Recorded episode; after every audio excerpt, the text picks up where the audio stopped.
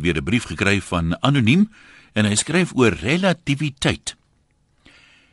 Einstein het gesê: As iemand nie 'n ingewikkelde konsep in eenvoudige terme vir jou kan verduidelik nie, dan verstaan hy dit ook nie. Wel as dit waar is, moet my Paul Swanny 'n genie wees. Hy het Einstein Einstein se relativiteitsteorie vir my so maklik verduidelik dat selfs ek dit dadelik kon snap. Of so het ek gedink.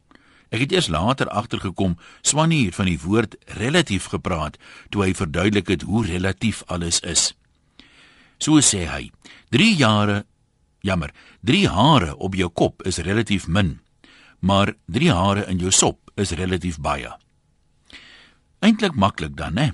Nogal 'n heel bruikbare woord ook.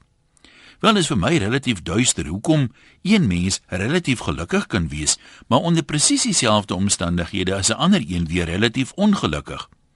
Een ou sal steen en been kla, hy krepeer op 'n salaris van R10000 per maand, terwyl die volgende ou in die wolke sal wees daaroor. Ek sit 'n rukkie terug saam met twee ooms om die kampvuur toe hulle gesels oor die buitensporige salarisse wat vandag se kinders daarom verdien. Die een oom sê hy het afgetree op R4500 per maand en hulle het hom nooit gebrek gelei nie. Maar sy seun van 25 is pas aangestel vir 'n salaris van R9000 per maand. Ja nee, sê die ander oom. Wat kan 'n snotkop van 25 nou moontlik weet wat R9000 per maand werd is?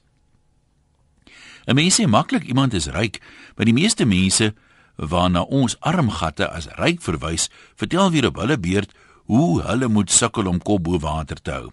Daar is eers geld om die tennisbaan te resurface nie. 'n Mens vergelyk seker maar alles relatief tot jou eie situasie. Mense wat niks gewoond is nie, se siening van rykdom verskil nogal drasties van selfs mense aan die relatiewe onderpunt van die middelklas. So hoor ek nou die dag van 'n vrou wat in skatryk mense se huis was. Jy sal dit nie glo nie, sê sy. Hulle het wragtige duwy op elke bed. Afstand is net so 'n relatiewe ding.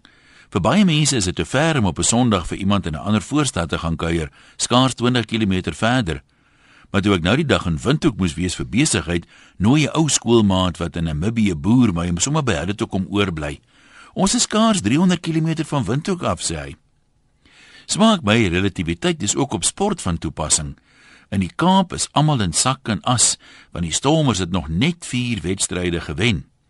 In Port Elizabeth is mense weer relatief opgewonde, want die Kings het al 3 wedstryde gewen en een keer gelyk opgespeel en dit nogal oor see teen die Brumbies.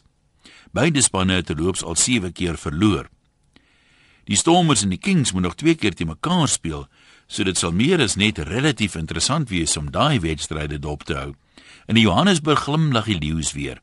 Hulle speel nou wel nie meer super rugby nie, maar die Vodacom beker in hulle trofeekas wys jy moet hulle nie afskryf vir die Karibeker nie. Hierdie Einstein was voorwaar 'n slim man. Mag dit met jou goed gaan, relatief tot jou eie verwagtinge. Groete van oor tot oor, anoniem.